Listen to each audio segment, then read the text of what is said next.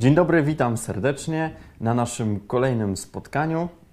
Będziemy opowiadać znów o przyrodzie. Witam w dwa tysiące dwudziestym pierwszym roku. Przy okazji życząc wszystkim, żeby ten rok przede wszystkim był lepszy niż poprzedni, zdrowy.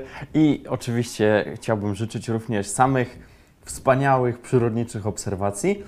A będę zachęcał do tego, wygłaszając pierwszy wykład w tym naszym nowym roku o styczniu. Dzisiaj powiemy sobie parę słów o styczniu, który miesiącu, który jest, uchodzi za ten najzimniejszy, taki najbardziej zimowy. I o nim właśnie dzisiaj parę słów.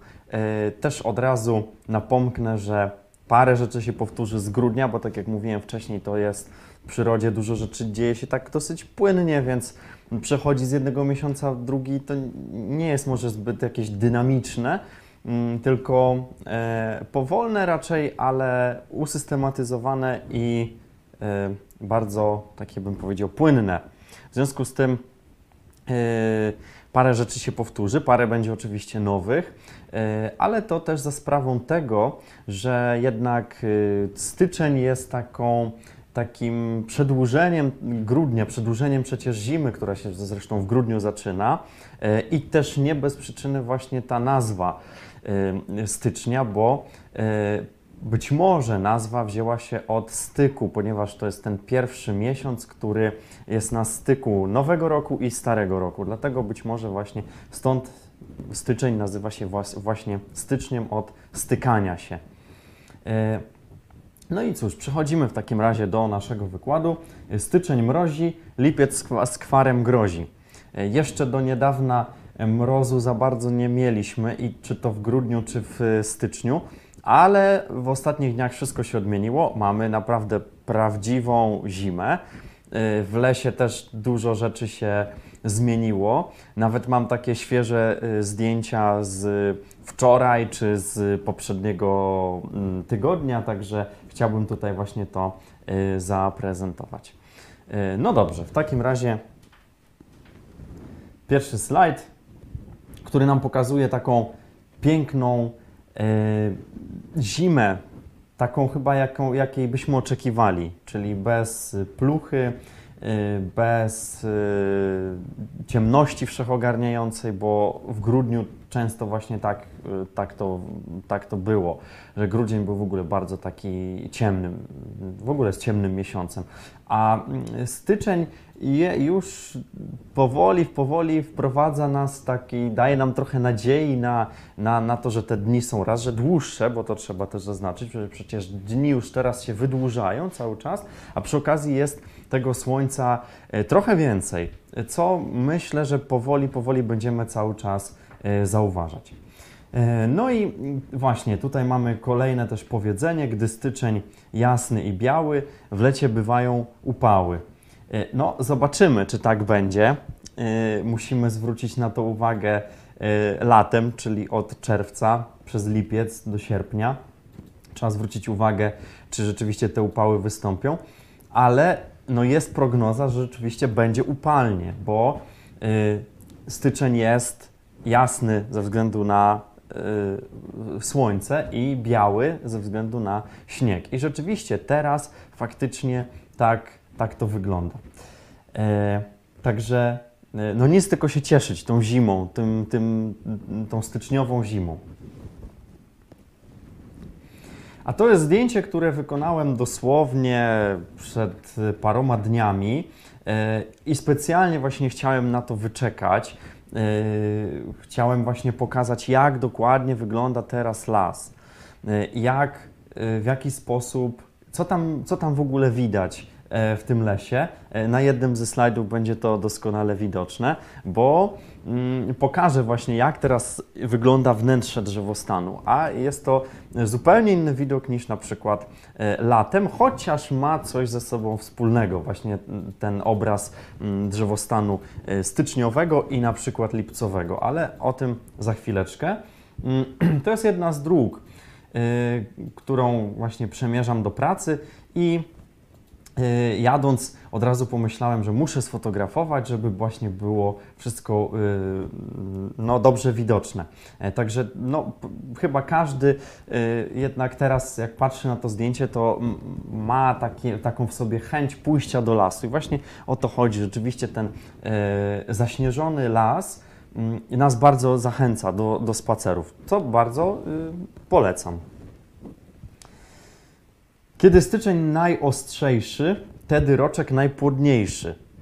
Tak jak powiedziałem na samym początku, faktycznie styczeń jest tym miesiącem, który uchodzi za najbardziej surowy. Wtedy temperatury, nie dość, że mamy właśnie śnieg, często właśnie, nawet jeżeli tego śniegu nie było w grudniu, a ostatnimi czasy jest to bardzo popularne zjawisko, to wcześniej czy później ten śnieg się pojawia w styczniu. I y, oczywiście wiąże się to również z tymi niskimi temperaturami. Tak jak powiedziałem, to jest jeden z takich najbardziej surowych miesiąców, miesięcy.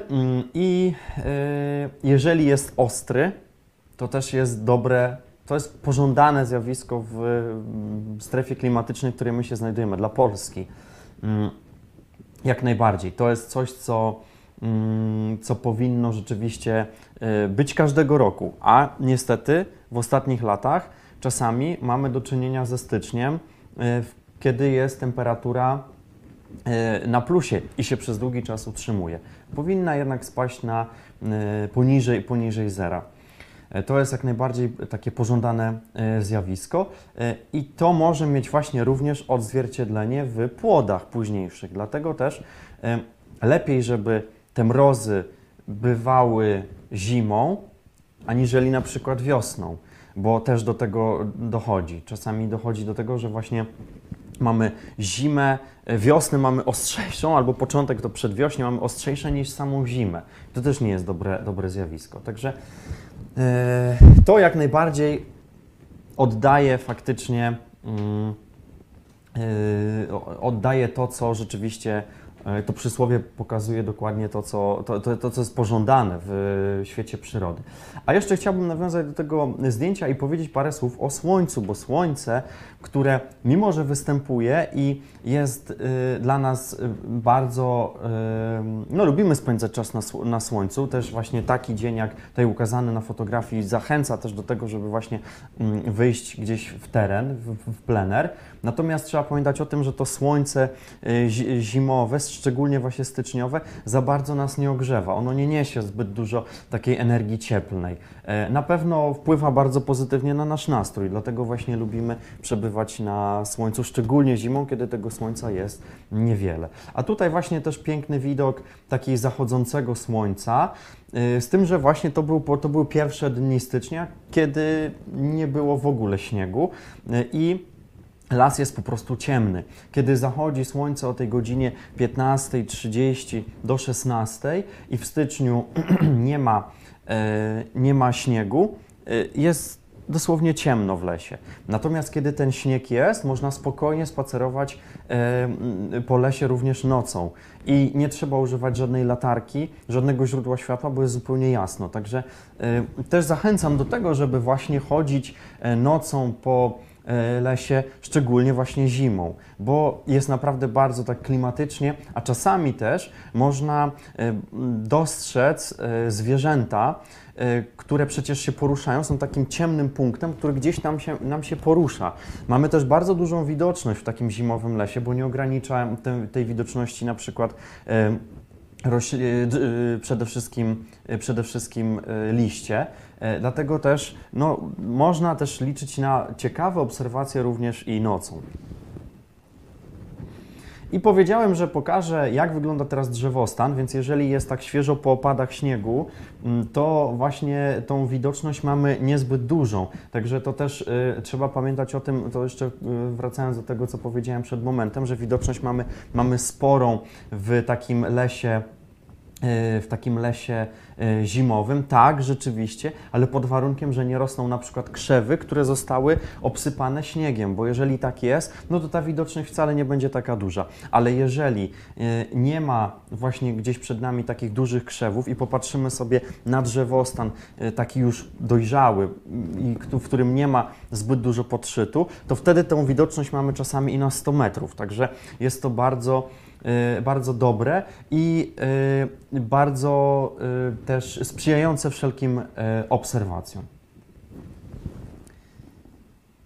Aha, a jeszcze dlaczego ten widok takiego drzewostanu zaśnieżonego ma coś wspólnego z tym letnim? No to właśnie, że ta widoczność może nam spadać, głównie przez to, że pojawiają się latem, prawda, liście, czy wiosną liście i one bardzo mocno ograniczają tą widoczność. Natomiast jeżeli mówię, jeżeli tego śniegu nie ma, to wtedy my możemy naprawdę bardzo, bardzo daleko patrzeć i obserwować, co się dzieje w lesie. Także obserwacja to rzeczywiście sprzyja, aczkolwiek wiem faktycznie, że środowisko leśne do prowadzenia obserwacji jest dosyć trudne i dosyć takie, bym powiedział, też wymagające. Raczej wolimy otwarte przestrzenie, tak jak na przykład wcześniej pokazałem, to było takie pole uprawne, które yy, graniczyło z lasem. To takie miejsca są dużo bardziej ciekawe, yy, ponieważ ponieważ po prostu tam możemy więcej zaobserwować. No i oczywiście już prawie, że tradycyjnie rzut na korony. Popatrzymy sobie, zadzieramy wysoko głowę i patrzymy na to, co się dzieje nad nami, a warto właśnie zwracać uwagę, szczególnie kiedy są opady śniegu. Dlaczego? Tutaj bardzo ważna rzecz. Dla naszego bezpieczeństwa, bo uwaga, byłem nieraz świadkiem takich sytuacji, kiedy faktycznie łamały się gałęzie. Tutaj na przykład widzimy sosny na tym zdjęciu i sosna w momencie, kiedy ma bardzo obciążony czubek, swój wierzchołek, to on się potrafi łamać i to po prostu zlatuje na ziemię, jeżeli gdzieś tam się nie zatrzyma w, w koronach, w gałęziach, to taki czubek zlatuje na ziemię i potrafi być naprawdę niebezpieczny. A nieraz zdarzało mi się, że widziałem ludzi, którzy wchodzili do lasu i uwaga, mieli na uszach słuchawki, mieli zaciągnięty kaptur, czapkę i biegali po lesie, kiedy właśnie spadały takie połamane gałęzie. No jest to bardzo niebezpieczne i y, trzeba o tym pamiętać. Albo na przykład matki z dziećmi w, spacerowały. Y, no, wydaje mi się, że to jest trochę nieodpowiedzialne w, takiej, w takim momencie wchodzić do lasu. Więc pamiętajmy też o własnym bezpieczeństwie, bo naprawdę las też potrafi być bardzo niebezpieczny. Może to nie jest tak niebezpieczna sytuacja, jak wieje wiatr i wtedy gałęzie lecą. O tym może powiem bardziej przy tych miesiącach wiosennoletnich, bo to też jest bardzo...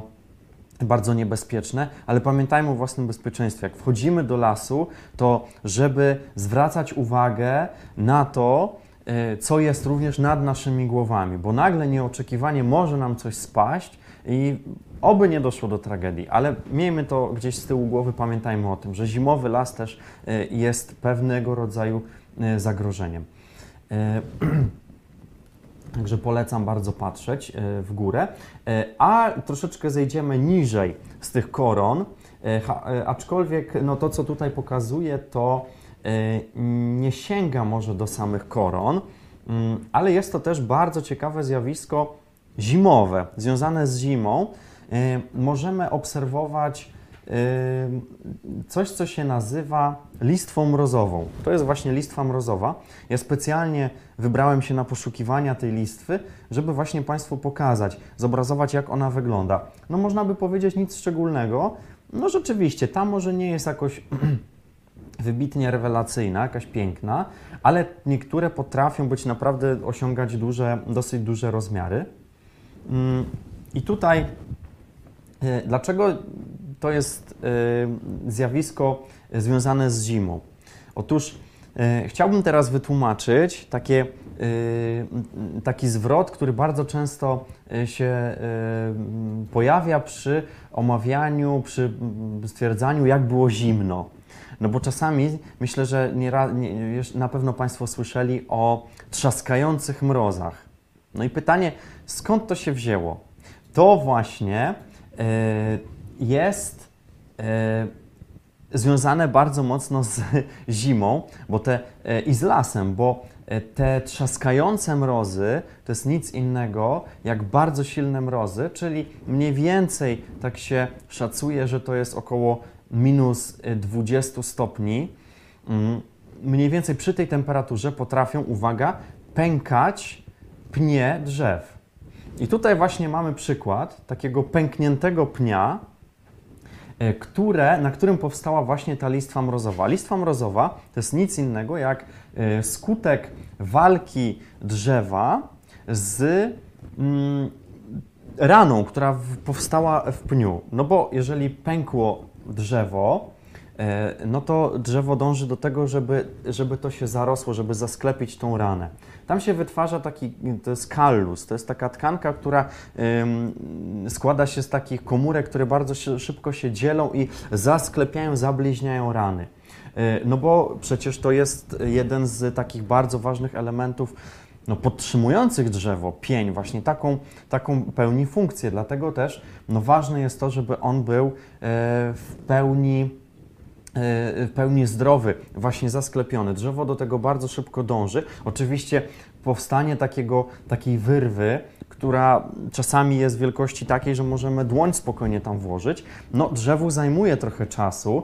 Jest to oczywiście pracochłonne zadanie i czasochłonne przede wszystkim, bo to w zasadzie no, potrzeba przynajmniej no, kilku lat, żeby coś takiego zasklepić, ale drzewo jak najbardziej jest to właśnie taka, taka walka drzewa z, mre, mrozy, no z skutkami mrozu. Tak?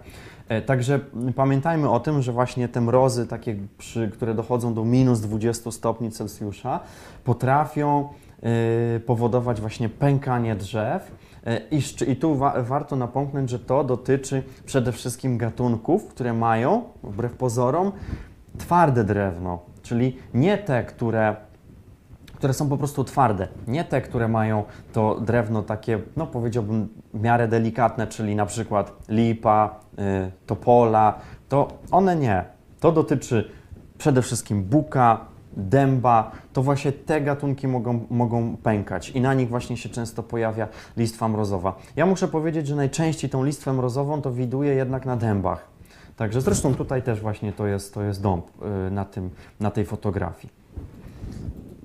Także przy okazji właśnie wytłumaczyłem, na czym polega, z czym związane jest to powiedzenie o trzaskających mrozach.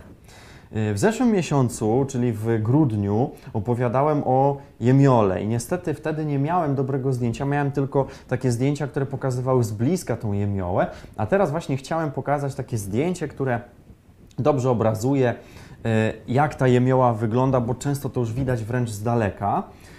I ta jemioła się bardzo dobrze uwidacznia właśnie w tych miesiącach zimowych, jesienno-zimowych, ale przede wszystkim zimowych, kiedy drzewa nie mają w ogóle liści i tylko widać właśnie takie wręcz kule, które są zawieszone na drzewach. Ja muszę się przyznać, że kiedyś, jeszcze dawno, dawno temu, jak nie wiedziałem, co to jest, to myślałem, że to są ptasie gniazda. Ale jak zacząłem się przy, bliżej obserwować, przyglądać, to stwierdziłem, że nie, to jednak nie, nie mogą być ptasie gniazda.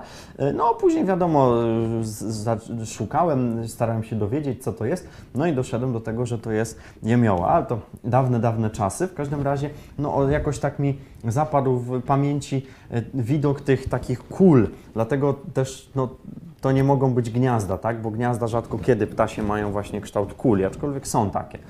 Ale to może na wiosnę, jak już będziemy mówić o gniazdach, to może wtedy o tym wspomnimy. Natomiast to oczywiście nie jest zdjęcie z lasu, jak widać, bo tutaj, to jest, tutaj niedaleko są tory, ale w lesie też coś takiego zobaczymy. Ja znam takie miejsce właśnie w, w, w, w lesie tutaj warszawskim, gdzie jest bardzo dużo właśnie takich, takich porośniętych drzew. To są przede wszystkim topole. Topole, na których właśnie jest bardzo dużo jemioły. Tutaj nie wiem, co to są za drzewa, bo są zbyt daleko i ciężko rozpoznać, jaki to jest gatunek, ale podejrzewam, że to też są właśnie topole, bo też właśnie mają takie, taki pokrój i Mm, dosyć duże i wysokie w tym miejscu, także myślę, że to właśnie jest yy, topola. Parę słów jeszcze o grzybach. Oczywiście yy, grzyby też, yy, ten temat musi się pojawić przy okazji przy okazji zimy, no bo już Państwu to mówiłem przy okazji w grudnia, że prawdziwy grzybiarz zbiera grzyby przez cały rok. No i właśnie do wszystkich tych prawdziwych grzybiarzy teraz, teraz kieruję słowa, chociaż jeżeli są prawdziwymi grzybiarzami, to pewnie nic nowego się nie dowiedzą, bo te grzyby doskonale znają. Więc tak naprawdę powinienem się zwrócić do tych, którzy jeszcze tymi grzybiarzami zimowymi nie są, a na przykład chcieliby zostać. Bardzo zachęcam do tego, żeby właśnie chodzić do lasu zimą, bo wtedy też można te grzyby zbierać. I są to też bardzo dobre grzyby. Ja na przykład bardzo lubię boczniaka. Boczniak ostrygowaty to jest taki grzyb, naprawdę można go na wiele sposobów zrobić i jest bardzo smaczny. Także zachęcam, polecam. Nawet muszę przyznać, że do tego wykładu starałem, znalazłem bardzo ładne boczniaki. Niestety już było ciemno i chciałem przyjść za jakiś czas, żeby w ciągu dnia, żeby zrobić zdjęcie, żeby tutaj pięknie pokazać, jak te boczniaki rosną, bo akurat to było na takim powalonym drzewie, więc one były bardzo ładnie wyeksponowane. No i nie musiałem wcale długo czekać, no bo w zasadzie to było chyba dwa dni, jeżeli się nie mylę, i już tych grzybów nie było. Już jakiś grzybiarz mnie wyprzedził i już zerwał te grzyby, także niestety nie mogę Państwu pokazać swoich, swoich zdjęć. Kolejny grzyb, o którym też już oczywiście mówiłem, a teraz w ramach tylko przypomnienia wspomnę, że jest to płomiennica zimowa, albo inaczej jest nazywana zimówką aksamitno-trzonową i ona przez ten swój taki żywy kolor potrafi się dosyć dobrze wyróżniać. Jeszcze zależy, gdzie ona rośnie, bo na przykład jeżeli rośnie tak jak tutaj jest na tym w prawym zdjęciu, jest otoczona mchem, czyli ma zielone tło, no to będzie dobrze widoczna. Ale na przykład tak jak na tym lewym zdjęciu, jak wyrasta z jakiegoś tam martwego drewna, no to wtedy będzie dosyć słabo widoczna, może być też zamaskowana. Ale zachęcam do tego, żeby się oglądać za grzybami. Oczywiście to nie wszystko, bo jeszcze jest uszak bzowy, a uszak bzowy to jest taki grzyb, który my znamy z potraw azjatyckich przede wszystkim, bo uwaga, inna nazwa tego grzyba to jest grzyb mun po prostu. Nawet słyszałem, jak niektórzy mówili, że jak to przecież grzyby mun nie rosną w Polsce. No, otóż okazuje się, że rosną w Polsce, bo wystarczy pójść na przykład nad Wisłę. One z racji tego, że właśnie mają ten drugi człon bzowy, to oznacza, że rosną przede wszystkim na bzach. Czyli, czyli warto się rozglądać, ale nie tylko, nie tylko na bzach, też na różnych innych gatunkach. Także zachęcam do tego, żeby się właśnie rozglądać za tymi grzybami, bo są bardzo, bardzo smaczne.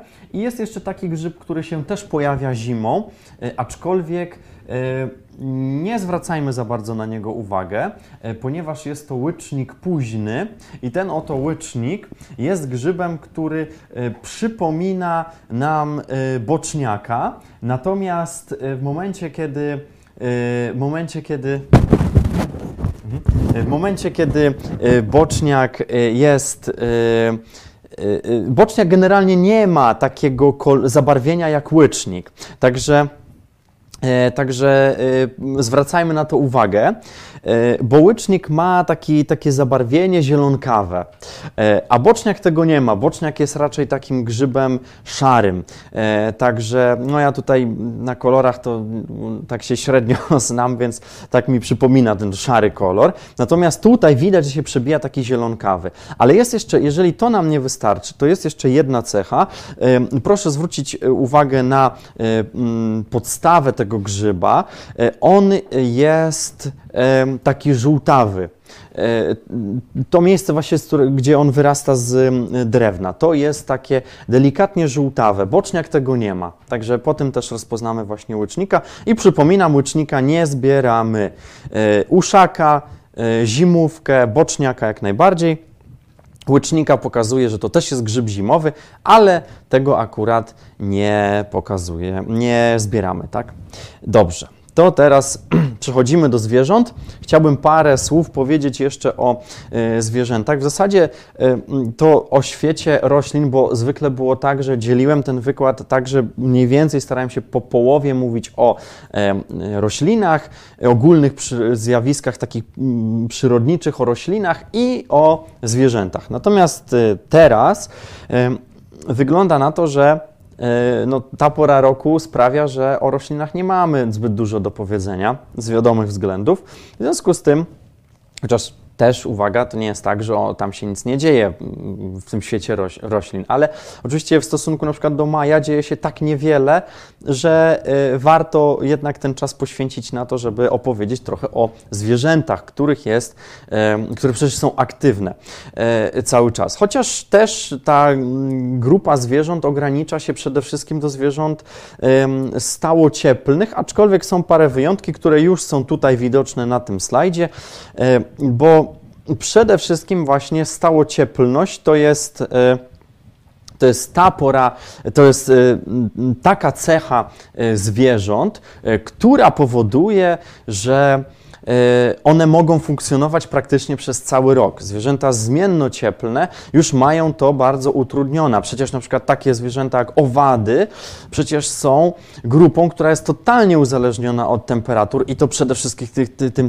tych temperatur powyżej zera. W związku z tym no one teraz akurat starają się po prostu przetrwać zimę, przetrwać mrozy, a wiadomo, no nie jest to dosyć trudne. Zresztą wszystkie zwierzęta starają się jakoś e, ten najtrudniejszy okres w roku przetrwać, a nie ukrywajmy, że przecież styczeń jest tym miesiącem, mm, no teraz ostatnimi czasy to troszeczkę ulega zachwianiu, ale generalnie uchodzi za ten miesiąc taki najtrudniejszy do e, przetrwania. Jeszcze później zostanie luty, to już tam jakoś się powoli, powoli te zwierzęta jakoś tam już widzą tą wiosnę, żeby tylko do tej wiosny doczekać i już marzec, no to marzec, kwiecień to już jest kiedy, takie miesiące, kiedy już trochę można odsapnąć. Ale dobrze, o tym będziemy mówić w kolejnych miesiącach, co się, co się dzieje. Wracamy do stycznia i uwaga, no taka trochę niespodzianka, bo dlaczego ja tutaj pokazuję salamandrę i żabę?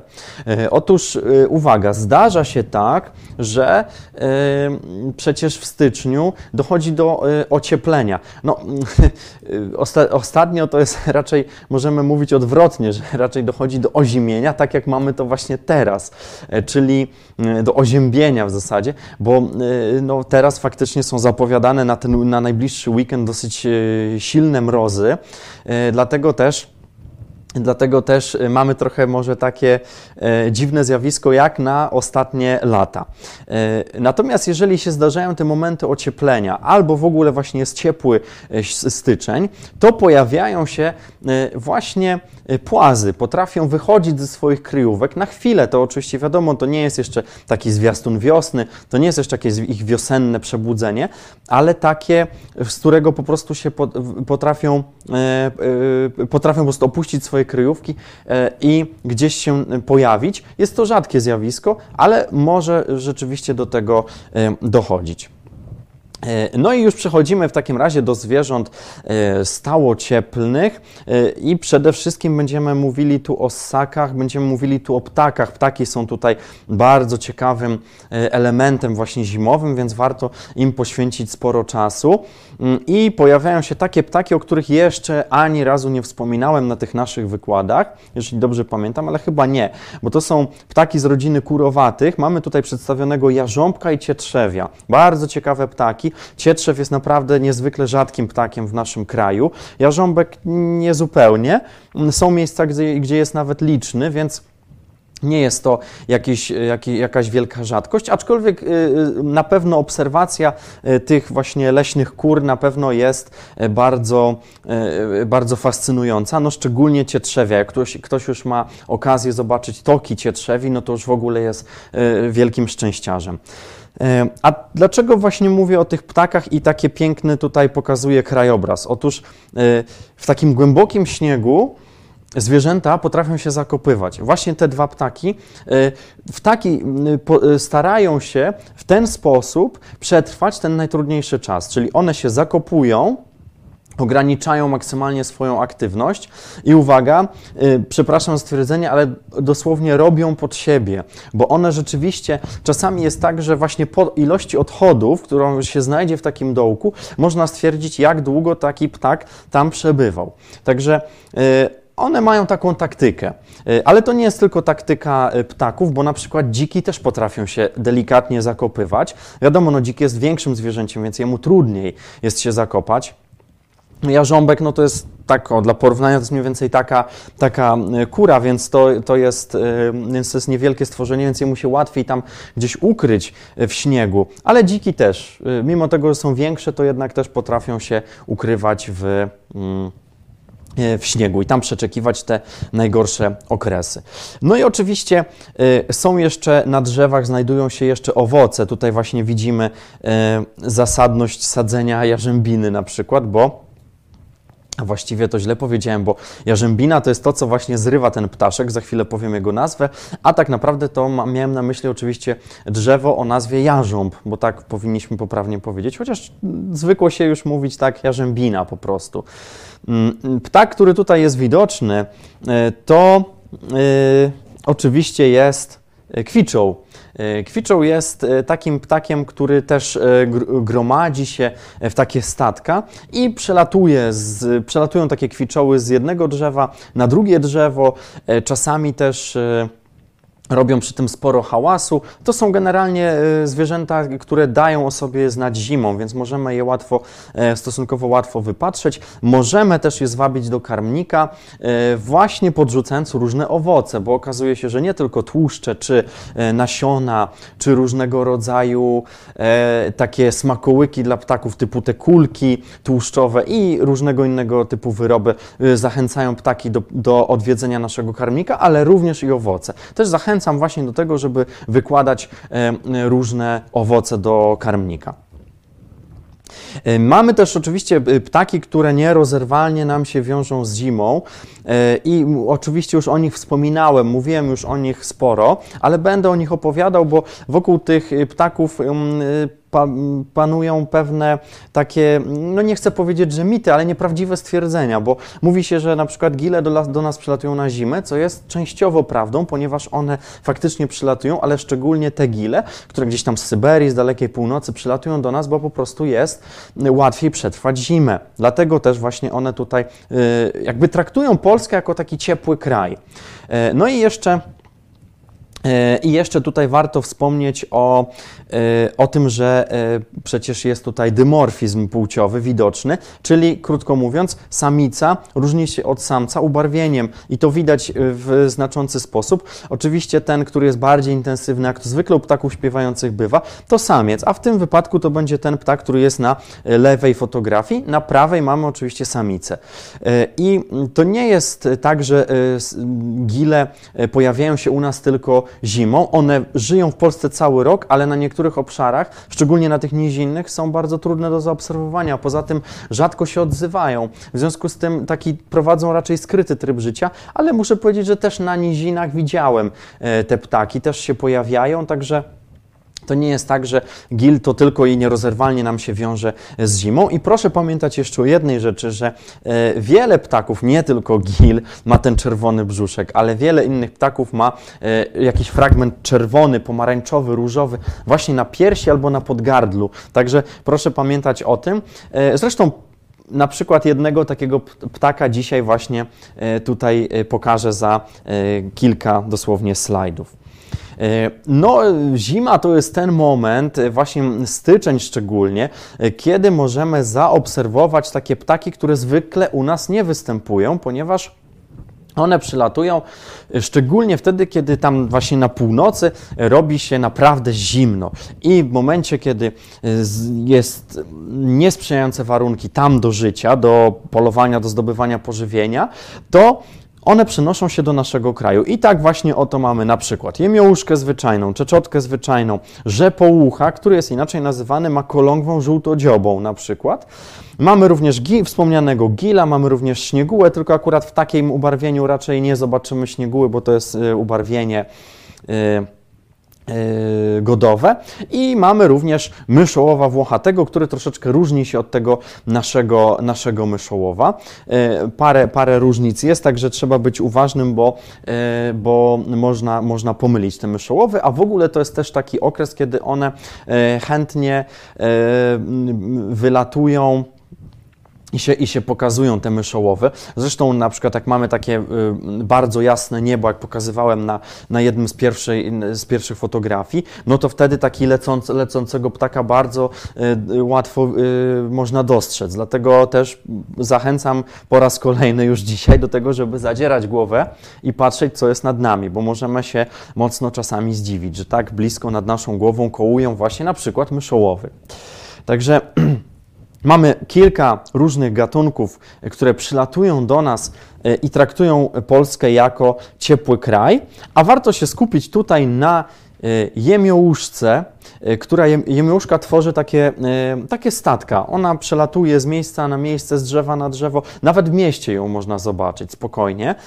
I zachęcam do tego w ogóle ptak, który ma bardzo charakterystyczny odgłos, bardzo, bardzo ładny ptak to jest w ogóle. Taką ma troszeczkę taką maseczkę, może przypomina trochę właśnie Zorro. Yy, ma też takie bardzo ładne elementy, fragmenty piór, bo ma żółte, ma też yy, takie czerwonawe. Mówiłem już o tym yy, chyba w grudniu, że, tak, w grudniu mówiłem o tym, że ten ptak ma, ma taką yy, ciekawą nazwę, yy, bo u nas na, polska nazwa dotyczy właśnie yy, rośliny, o której wcześniej mówiłem, o jemioły, bo one z, jem, z jemioły czerpią pożywienie, zjadają owoce jemioły. Natomiast angielska nazwa to jest waxwing, czyli ptak, który ma woskowe skrzydło. I tam są takie niewielkie takie barwne piórka czerwone i ta czerwona barwa, właśnie od tej czerwonej barwy, takiej właśnie niby woskowej, wziął, wziął w, w, nazwę wziął właśnie ten, ten ptak. Poza jemiołuszką, która jest dosyć, no może nie, nie jest takim może bardzo popularnym ptakiem, który przylatuje do nas do, do kraju, bo można ją oczywiście zaobserwować. Tak jak powiedziałem wcześniej, można w mieście. Jeżeli są, będą silne mrozy, tak jak teraz są zapowiadane, to podejrzewam, że one się pojawią i będziemy mogli je obserwować, ale też te takie naprawdę mocniejsze mrozy sprzyjają też pojawianiu się absurdalnych absolutnych e, gratek ornitologicznych. To są po prostu ptaki, które wręcz, na które się wyczekuje. Tutaj pokazujemy sowę śnieżną. Ona co prawda już ma nową nazwę, prawidłowo powinienem po powiedzieć puchacz śnieżny i sowa jarzębata. Ja akurat no, miałem kiedyś okazję zaobserwować sowę jarzębatą, akurat sowy śnieżnej, puchacza śnieżnego nigdy nie widziałem, ale sowę jarzębatą, to jest ta po prawej oczywiście, sowa jarzębata, ją akurat kiedyś widziałem, nawet z bardzo, bardzo bliska, bo trzeba pamiętać o tym, że ptaki, które właśnie przylatują do nas z dalekiej północy, mają zdecydowanie mniejszy poziom lęku w stosunku do człowieka niż te ptaki, które u nas normalnie żyją, bo dla nich człowiek jest często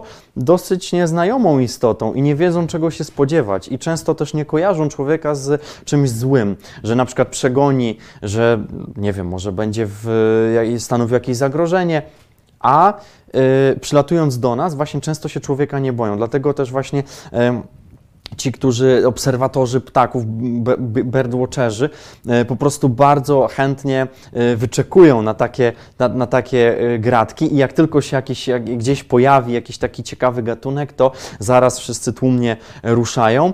Ostatnio głośno było o sikorze lazurowej, która pod Warszawą się pojawiła. To była no, niesłychana, niesłychana rzecz, bo ten ptak bardzo rzadko w Polsce się pojawia. Puchacz śnieżny, czyli ta właśnie sowa śnieżna i sowa jarzębata też bardzo rzadko się pojawiają.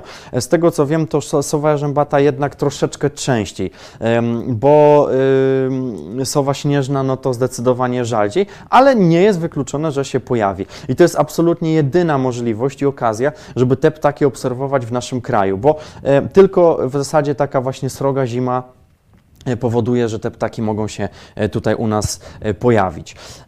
Poza takimi rzadszymi gatunkami, czy wręcz rarytasami, można było powiedzieć, to są oczywiście ptaki, które są na, na co dzień spotykane i wcale nie są jakąś wielką niespodzianką, chociaż ja muszę powiedzieć, że zawsze jak widzę tego ptaka na fotografii, jak tylko mam okazję go zaobserwować, bardzo się cieszę. Bardzo lubię tego ptaka. To jest taka kulka z takim bardzo długim ogonem. E, wydaje też dosyć charakterystyczny głos, takie, takie strzyżenie, by można było powiedzieć, takie trykanie. E, I To są ptaki niezwykle rodzinne. Kiedy, jeżeli będziemy mieli szczęście, to możemy zaobserwować, jak te ptaki zimą szykują się do, do, do nocy i noc starają się przeżyć wspólnie, razem. I siadają na przykład jeden obok drugiego na gałązce i wzajemnie się ogrzewają. Bardzo, bardzo ciekawy widok, w ogóle bardzo naprawdę sympatyczne ptaki. Aha, nie powiedziałem, jak się nazywają, najważniejszego. Raniuszki oczywiście. Także zachęcam do, do, do wypatrywania takich kulek z tymi długimi ogonami. Wtedy mamy pewność, że to jest właśnie raniuszek. Bardzo, bardzo piękny ptak, bardzo ciekawy, ładnie się odzywający i... No też trzeba powiedzieć, że tworzący niezwykle misterną konstrukcję, bo jego gniazdo jest bardzo e, taką e, pracą, jest bardzo, wymaga bardzo dużo pracy, jest m, bardzo misternie wykonane e, i jest przy okazji bardzo piękne. Powiedziałem też, że będzie ptaszek, który ma podgardle w takim e, ko, kolorze, powiedzmy pomarańczowy, pomarańczowym, no różowy to nie jest, ale może taki trochę przechodzący w czerwony, bardziej jednak chyba pomarańczowy.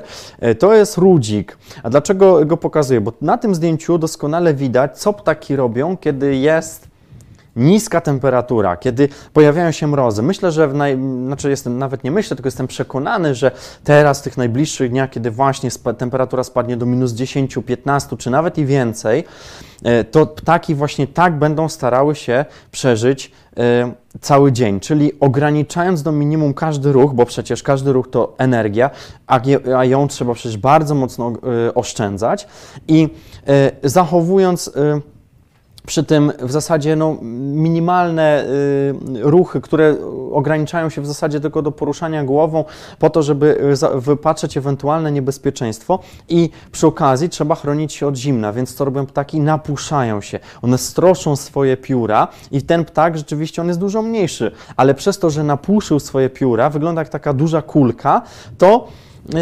wygląda też na dużo większego, ale to jest właśnie sposób na walkę z mrozem. Kiedy ptak właśnie się w ten sposób napuszy, no to wtedy powietrze dostaje się między pióra, a przecież wiadomo, że powietrze jest świetnym izolatorem, dlatego też właśnie chroni go to od zimna. I proszę zwrócić uwagę teraz, jeżeli zobaczymy takie ptaki, że one właśnie w ten sposób starają się po prostu przeżyć każdy dzień. Jak to się mówi, po prostu oby do wiosny. One też tak właśnie myślą często jak i my.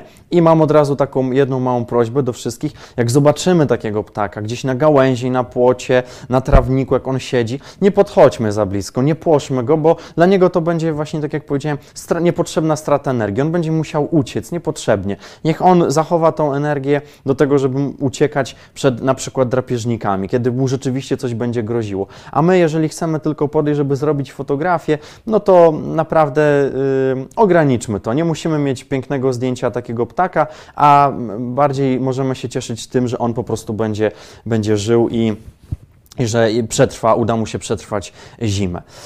No troszeczkę o ssakach oczywiście trzeba powiedzieć, bo już mówiłem o tym przy okazji grudnia, że ssaki, szczególnie łosie, bardzo chętnie podchodzą do dróg. Sam zresztą widziałem dosyć sporo łosi, które rzeczywiście stoją bardzo blisko drogi, też, przez to też mogą stanowić duże zagrożenie również dla nas. One są bardzo niebezpiecznymi zwierzętami, bo przypomnę jeszcze, już też o tym mówiłem, że łoś jest dlatego niebezpieczny, ponieważ jest to zwierzę, które jest bardzo ciężkie, duże i stoi na wysokich nogach. Ten, te jego nogi naprawdę są długie i jak... Yy, W zderzeniu z samochodem osobowym łoś jest chyba, znaczy naj, na pewno jest najniebezpieczniejszym zwierzęciem, no jeszcze może żubr, prawda, bo z racji swojej masy, ale yy, łoś jest niezwykle niebezpieczny, ponieważ yy, kiedy samochód osobowy wjedzie w takiego łosia, ścina go z nóg i cała jego masa yy, trafia na kabinę. Yy, no krótko mówiąc, wprost na kierowcę leci, yy, czyli jego pasażera. Także yy, pamiętajmy o tym i zwracajmy uwagę, jeżeli widzimy jakiegoś łosia, naprawdę zwolnimy i nie ma co tutaj yy, jakoś tego, tego liczyć na to, że łoś na przykład nie spowoduje jakiejś, jakiejś katastrofy, nie wyjdzie na drzewo. Może do tego dojść, także bądźmy po prostu ostrożni, zwracajmy na to uwagę. A dlaczego łosie się zbliżają w tym okresie zimowym do dróg? Bo to jest też ważne, a nie powiedziałem. Dlatego, że drogi są posypywane solą i one właśnie często im brakuje soli, dlatego też przychodzą do, na drogi i tam właśnie wylizują sól, a można by powiedzieć, no tak, ale przecież wykładane są dla takich zwierząt, jest wykładana sól, właśnie na przykład przez leśników. Tak jest, ale łosie niezbyt często, często tam, niezbyt chętnie tam jednak przychodzą. Bardziej dotyczy to jeleni, saren, danieli, dziki też właśnie przychodzą. No zależy, co jest wyłożone w takim paśniku, ale o tym będę mówił za chwileczkę. No i oczywiście taki łoś, zresztą nie tylko łoś, bo przecież i inne jeleniowate, no starają się w jakiś sposób przeżyć zimę i szukają pożywienia, a przecież jako roślinożercy znajdują ją po prostu na drzewach i na przykład ogryzają pędy, co może się przyczyniać do tego, że roślina zmienia swoje, na przykład zmienia swój kształt, czy staje się w ogóle cała obgryziona i może na przykład nawet i uschnąć. Także, a poza tym, że pędy zjadają, również i zgryzają korę. Proszę sobie zobaczyć na to zdjęcie. To jest zdjęcie wykonane tak, ja zrobiłem je dokładnie tak na wysokości swojej twarzy i ono przedstawia drzewo, które zostało spałowane, czyli obdarte właśnie z, z kory przez zęby i to zrobił łoś.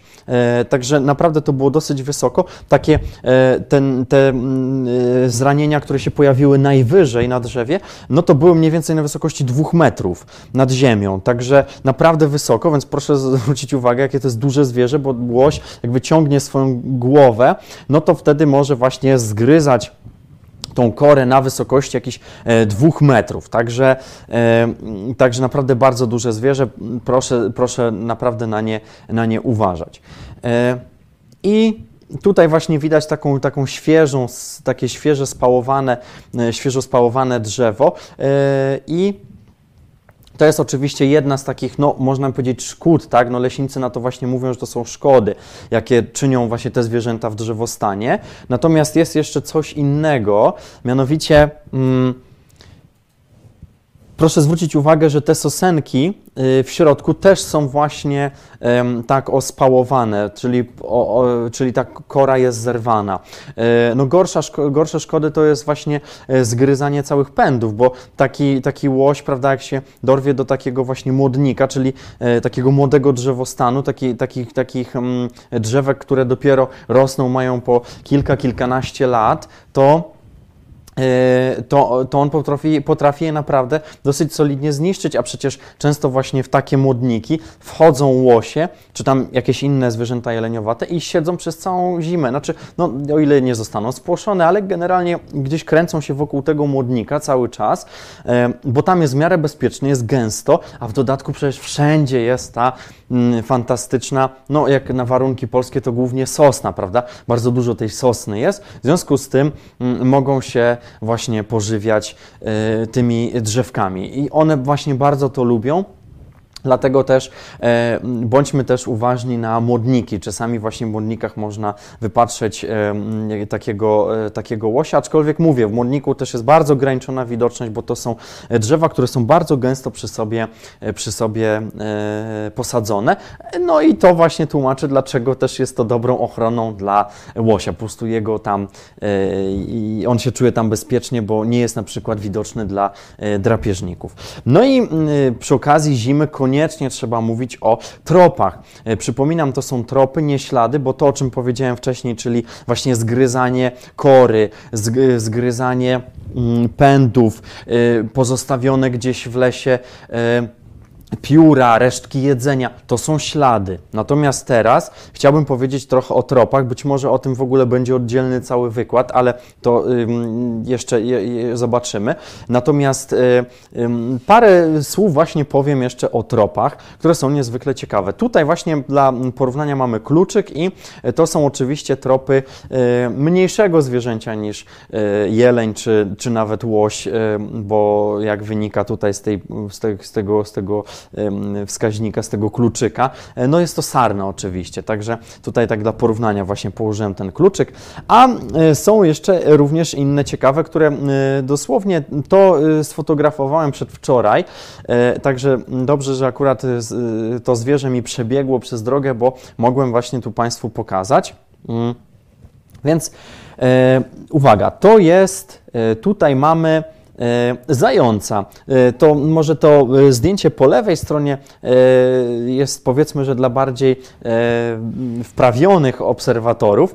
Ci, którzy nieraz widzieli trop zająca, to mogą bez problemu stwierdzić, że rzeczywiście to jest trop zająca. Oczywiście, że tak, ale dla tych, którzy troszeczkę mniej są obeznani z tropami, to polecam popatrzeć na prawe zdjęcie, na którym widać tą tylną łapę zająca, bardzo dużą, bardzo, bardzo długą też. Dlatego, te, dlatego właśnie możemy bez problemu rozpoznać, że to był po prostu zając. A oczywiście to, co jest po lewej stronie, to też oczywiście jest zając, taki dosyć charakterystyczny jego, jego, jego trop. Taka, taki, mówi się o tym, że to jest taka literka Y. Tutaj co prawda te dwie łapy nie są za bardzo, zbyt daleko od siebie rozstawione, ale czasami właśnie tworzą taką literkę Y, jak połączymy te wszystkie kropki. Także proszę pamiętać, Y no to po prostu jest trop zająca. A tutaj mamy znowu trop sarny, taki, taki, taki, takie małe te właśnie raciczki są widoczne, natomiast tutaj chciałem pokazać, jak to na śniegu wygląda. To też właśnie świeżo po, na, na świeżo opadniętym śniegu właśnie jest. Właśnie sarna przychodziła, zostawiła swoje, swoje tropy. No i tutaj właśnie mamy widoczne sarny. Chciałem jeszcze powiedzieć o tym, że zima to jest, z racji tego, że to jest ten najtrudniejszy czas dla zwierząt, to one łączą się w grupy całe, no bo przecież wiadomo, w grupie jest łatwiej przetrwać, jak to się też mówi, w kupie raźniej. No i rzeczywiście... Rzeczywiście jest, tutaj mamy tego, tego przykład. Te grupy tworzone przez sarny nazywają się rudlami, to są rudle, czyli taki właśnie zbiór różnych saren. Gdzieś tam często, jak na przykład jedziemy samochodem i widzimy, że gdzieś obok lasu stoi grupa takich saren, no to możemy na przykład przed znajomymi tutaj się wykazać znajomością takiego nazewnictwa i powiedzieć właśnie, że to, że to, że to po prostu stoją sarny, które, które tworzą rudle. No też jelenie, daniele też również tworzą różne grupy. Łoś zdecydowanie rzadziej. Łoś jest raczej jednak samotnikiem i to raczej zwierzę nie tworzy jakichś, jakichś większych grup. Natomiast jeszcze innym zwierzęciem, które jak najbardziej żyje w grupach, bo przecież właśnie łatwiej jest znaleźć pożywienie w grupie chociażby, to jest oczywiście dzik.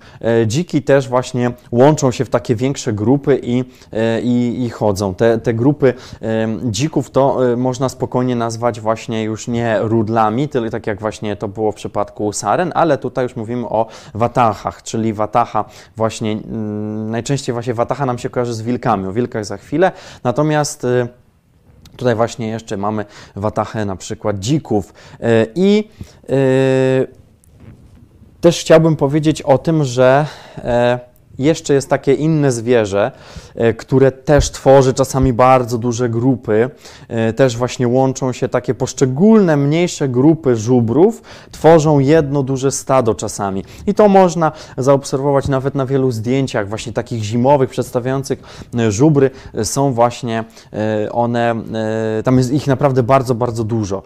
Także żubry jak najbardziej też się łączą, łączą w grupy, no bo wiadomo, też właśnie łatwiej jest przetrwać, ale akurat żubry kobry są w tej dobrej sytuacji, że są często dokarmiane tam, gdzie one występują. No, na przykład nie wiem, taki najbardziej znany obszar to wiadomo, są to okolice Puszczy Białowieskiej, sama Puszcza Białowieska, to tam jak najbardziej one są właśnie dokarmiane, także to też jest, sprzyja ich obserwacji. Można je wtedy obserwować, kiedy właśnie podchodzą, żeby się troszeczkę posilić.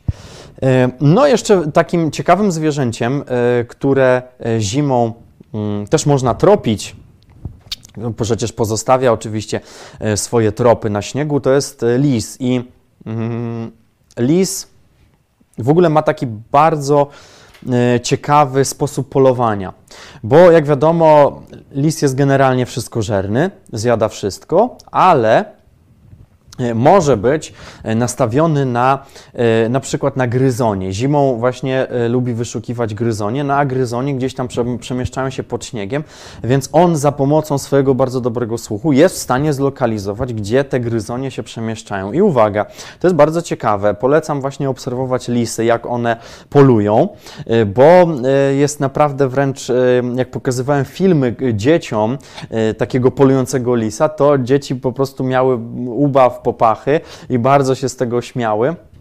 Bardzo mi się to podobało. Uwaga, więc taki lis spokojnie idzie, czujnie, nasłuchując, gdzie są ewentualne gryzonie. Jak już wy, wy, wyczuje, wy, znaczy usłyszy, nie wyczuje, tylko bardziej usłyszy, że gdzieś przemieszczającego się gryzonia pod śniegiem, to podchodzi, stara się podejść w miarę blisko do niego, tak żeby mógł do niego doskoczyć. Ale uwaga, on nie rzuca się tak, że po prostu chwyta go w swoje łapy, tylko wpro, ląduje wprost na niego swoim pyskiem.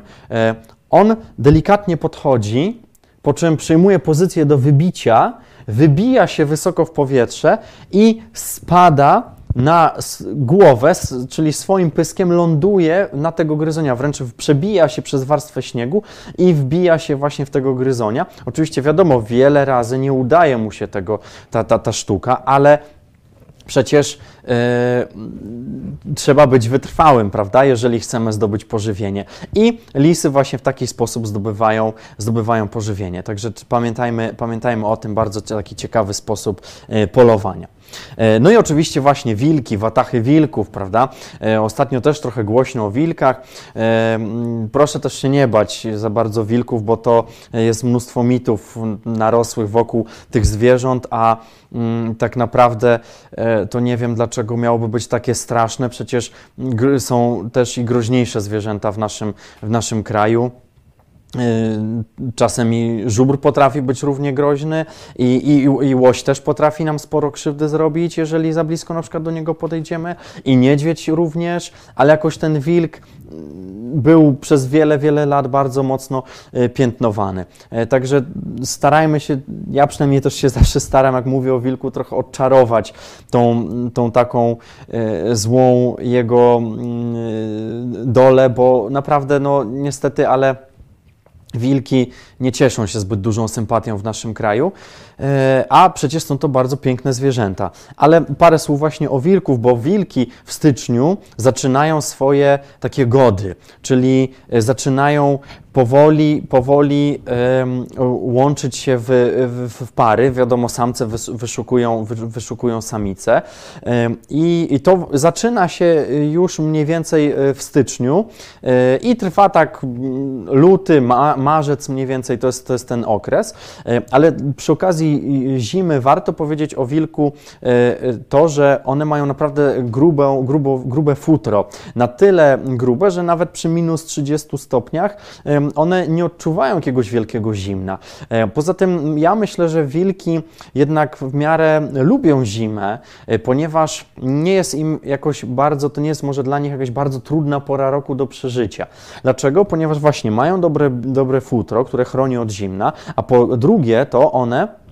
E, żywią się przede wszystkim tymi zwierzętami osłabionymi. A przecież w jakiej porze roku najprościej znaleźć właśnie te zwierzęta osłabione? No przecież właśnie zimą, bo te które, zwierzęta, które są wtedy słabe, właśnie ich mm, słabość się najbardziej uwidacznia, które są chore, stare, w jakiś sposób nie dają sobie rady, to wtedy właśnie na takie zwierzęta stara się zapolować wilk. Dlatego też pamiętajmy o tym, że to jest też właśnie zwierzę, które zimą dosyć dobrze sobie daje radę.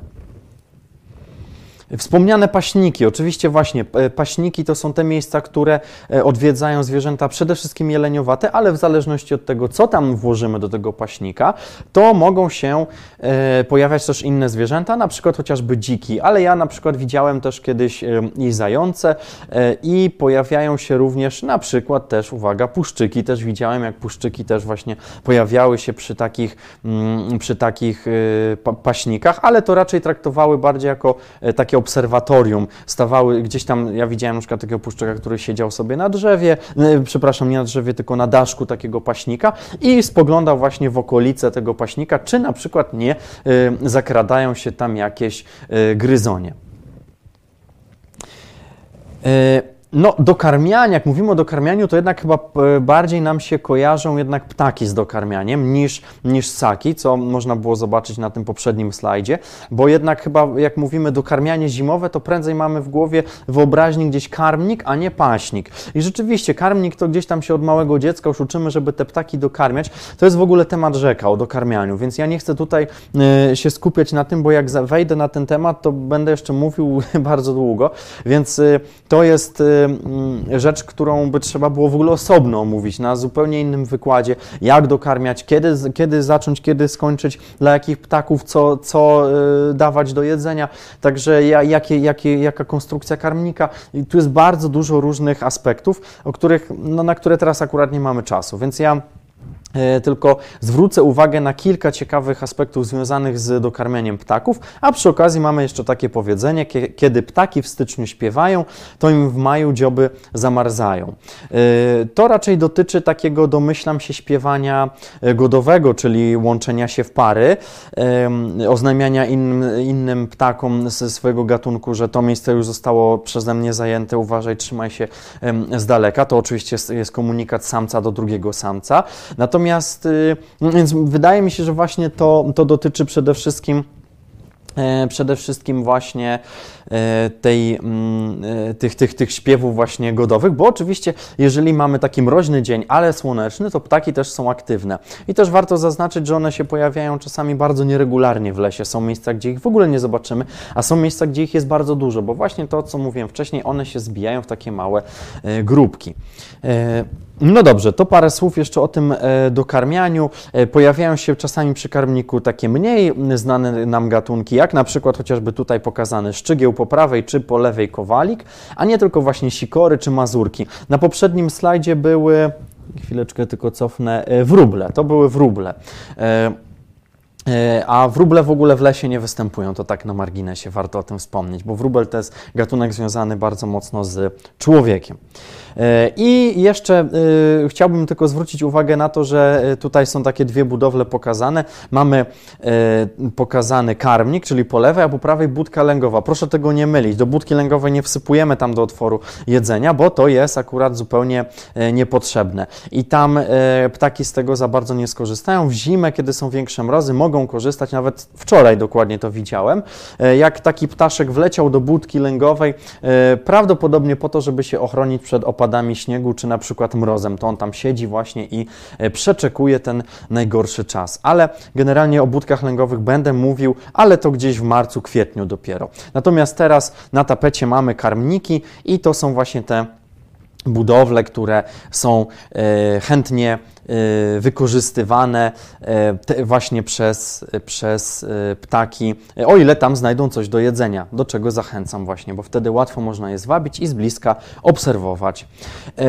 Pojawiają się przy karmniku również też ptaki, których obecność nie jest oczywista, tak jak właśnie wspomniane wcześniej na przykład sikory, bo mogą się pojawiać takie gatunki, które mają w drugim członie wszystkie słowo zwyczajne, aczkolwiek wcale takie zwyczajne nie są, bo są też bardzo piękne, kolorowe.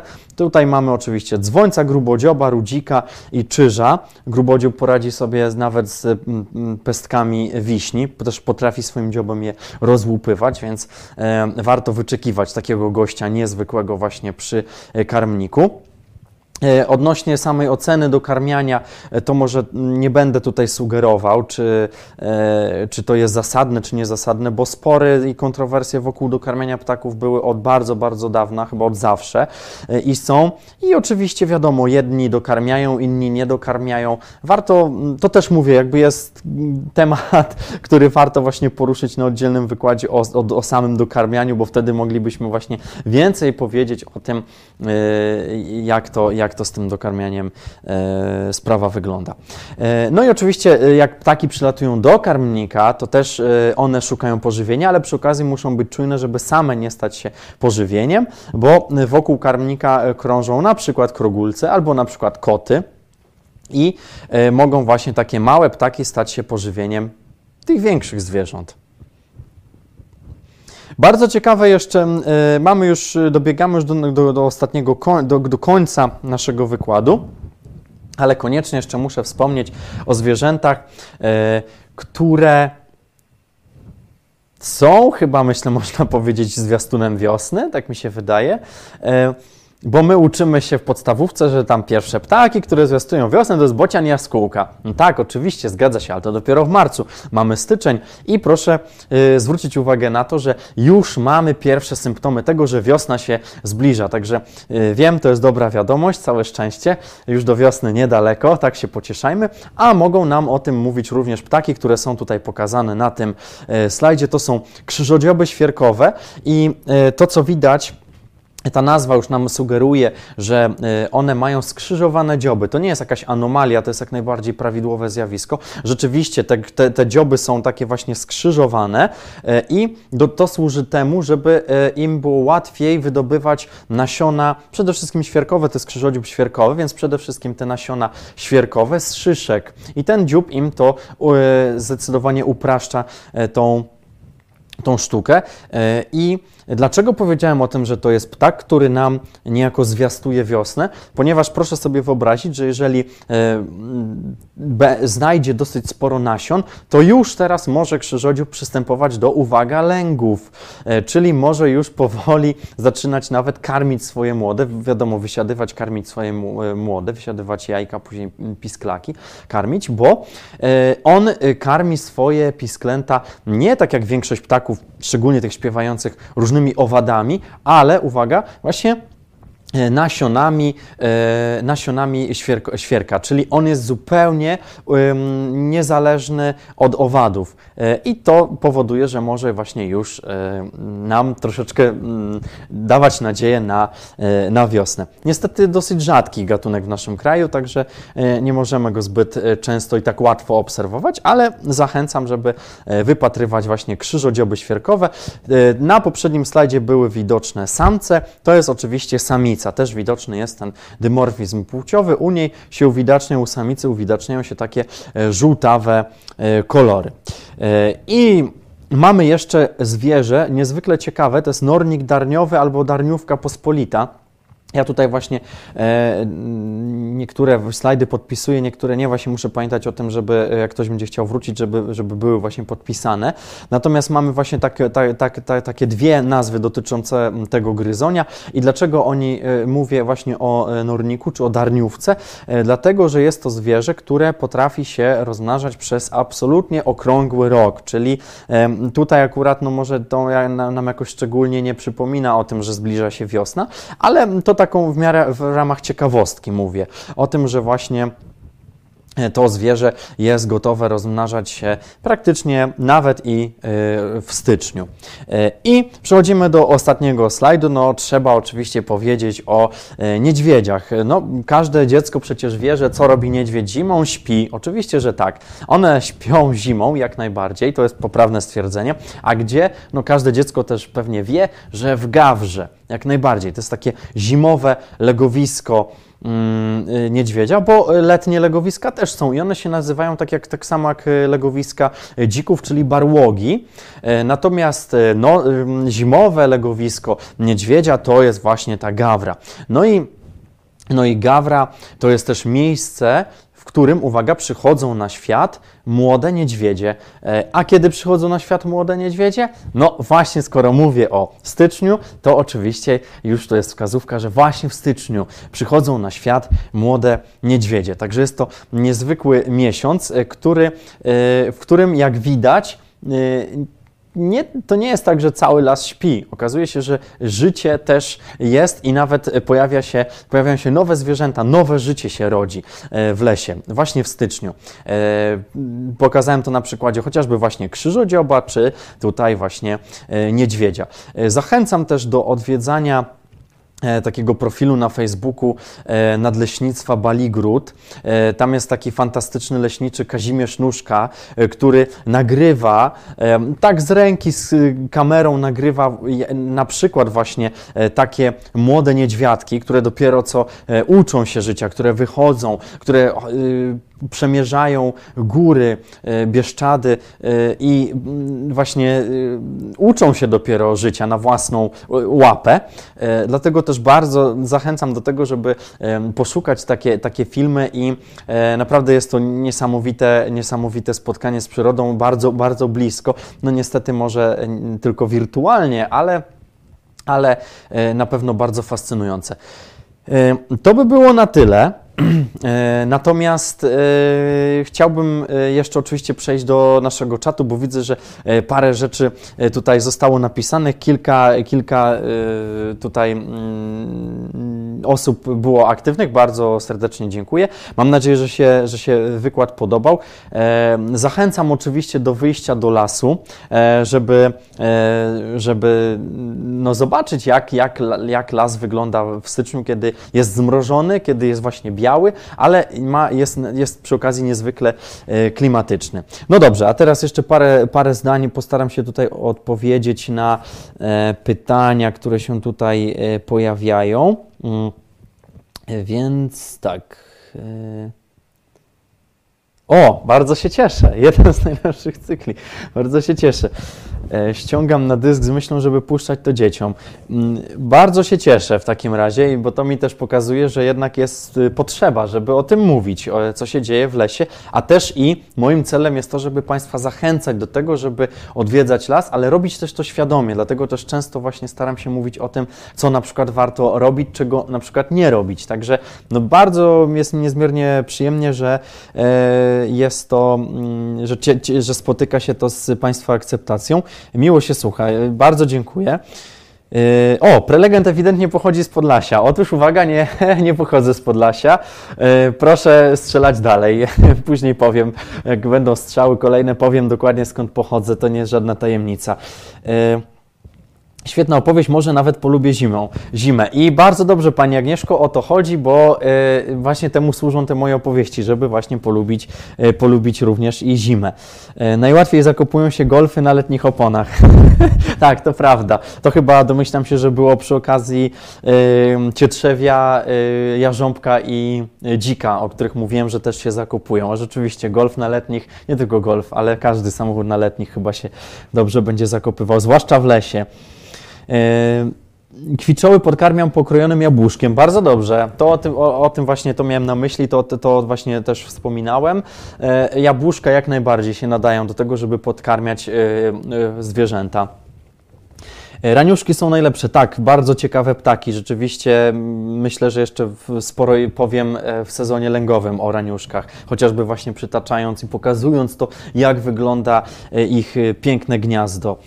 Panie Bartoszu, czy to możliwe, że widziałem dziś nad Gdynią klucz łabędzi, leciały dość nisko, w pięknym szyku, leciały w kierunku północno-zachodniego? Jak najbardziej, oczywiście, że tak, bo łabędzie gromadzą się na polskim wybrzeżu, zimują po prostu, one tutaj u nas zimują. Dlatego też jak najbardziej można je tutaj spotkać. Zresztą nie tylko, bo w głębi, nie tylko nad morzem, bo w głębi lądu też one oczywiście się pojawiają, też występują. Natomiast yy, yy, jak najbardziej jest to prawdopodobne, że Pani widziała taki, ta, ta, takie przelatujące, przelatujące łabędzie. One się po, najprawdopodobniej po prostu przemieszczały gdzieś z jednego miejsca wybrzeża na drugie i szukały po prostu jakiegoś dobrego, yy, dobrego yy, miejsca, gdzie na przykład znajdą pożywienie. A przy okazji wybrzeża to zachęcam właśnie, żeby stanąć czasami nad morzem, ci, którzy mają oczywiście do tego okazję, także yy, wszystkich Pomorzan do tego zachęcam, yy, żeby lustrować morze przez lornetkę i obserwować, co się dzieje na morzu, bo często możemy zaobserwować różne ciekawe gatunki, na przykład kaczek, które przylatują do naszego kraju. Szczególnie o jednej może powiem, nazywa się lodówka. Tego zwierzęcia nie spotkamy akurat w lesie, ale spotkamy właśnie nad polskim wybrzeżem i jest to ptak, który właśnie swoją nazwą nawiązuje do sprzętu A G D, a faktycznie jest to tylko wskazanie na to, że wytrzymuje w bardzo niskich temperaturach, żyje w tundrze. Także lodówka, taka, taka kaczka. Dobrze, wykład o tropach to dobry pomysł. Cieszę się, myślę, że może się to nam udać zrealizować. Także na razie jestem na etapie zbierania zdjęć, właśnie jak chodzę po lesie, jak znajdę jakieś ślady, tropy, to fotografuję od razu i mam nadzieję, że Państwu będzie mi dane to pokazać. O dokarmianiu też to bardzo potrzebny temat. Też mi się tak wydaje, bo dokarmianie to jest rzeczywiście taka rzecz, którą, przy której łatwo różne błędy popełnić. A warto o tym właśnie parę słów, parę słów tutaj poświęcić. Gdzie w warszawskich lasach są gawry niedźwiedzi? Otóż uwaga, w Warszawie, w warszawskich W lasach nie żyją niedźwiedzie. W Polsce tylko i wyłącznie spotkamy je w górach. I to też nie wszystkich, ale generalnie południe kraju to jest to miejsce, gdzie, które zasiedlają niedźwiedzie.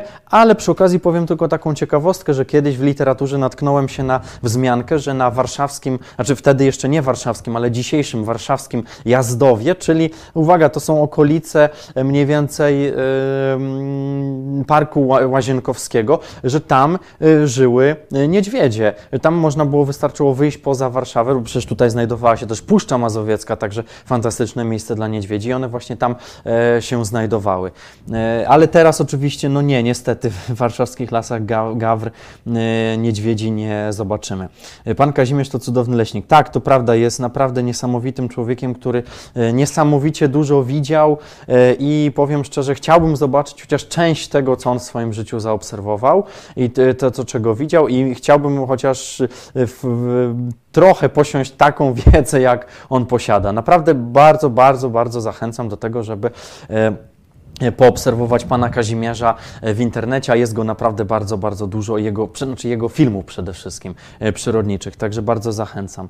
Ciekawa opowieść o naszych zimowych lasach dla każdego. Bardzo dziękuję jeszcze raz za słowa uznania. Świetny wykład, mieszkam koło lasu i teraz inaczej na niego patrzę, często chodzę po lesie. Bardzo się cieszę, naprawdę jest mi miło czytać coś takiego, bo widzę, że mogę Państwu trochę przytoczyć i przybliżyć trochę ten las, żeby on się stał jeszcze bardziej atrakcyjny.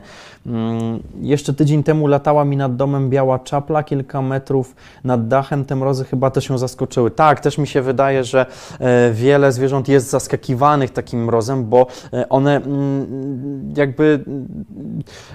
Zwierzęta też, wiadomo, odczuwają zimno jak najbardziej i czasami są rzeczywiście mocno zaskakiwane, bo one na przykład zostają tutaj na zimę, bo łagodny grudzień, łagodny początek stycznia powodują, że one nie odlatują, nie, nie zasypiają, nie szukają kryjówek, są w miarę aktywne i przychodzi, przychodzą takie dni jak chociażby dzisiaj, że zaczyna padać śnieg, jest mroźno i teraz weekend, przecież tak jak mówiłem wcześniej, no, temperatura ma spaść do jakichś minus dwudziestu stopni, także w niektórych rejonach Polski myślę, że nawet i ni niżej, także może być naprawdę no taka, co prawda to są raptem kilka dni, ale jednak zwierzętom też może to dać w kość, także ym, zwierzęta są też zaskakiwane, oczywiście, że tak, i ale one są całe szczęście do tego w miarę dobrze przygotowane i sądzę, że no tutaj akurat ta czapla, która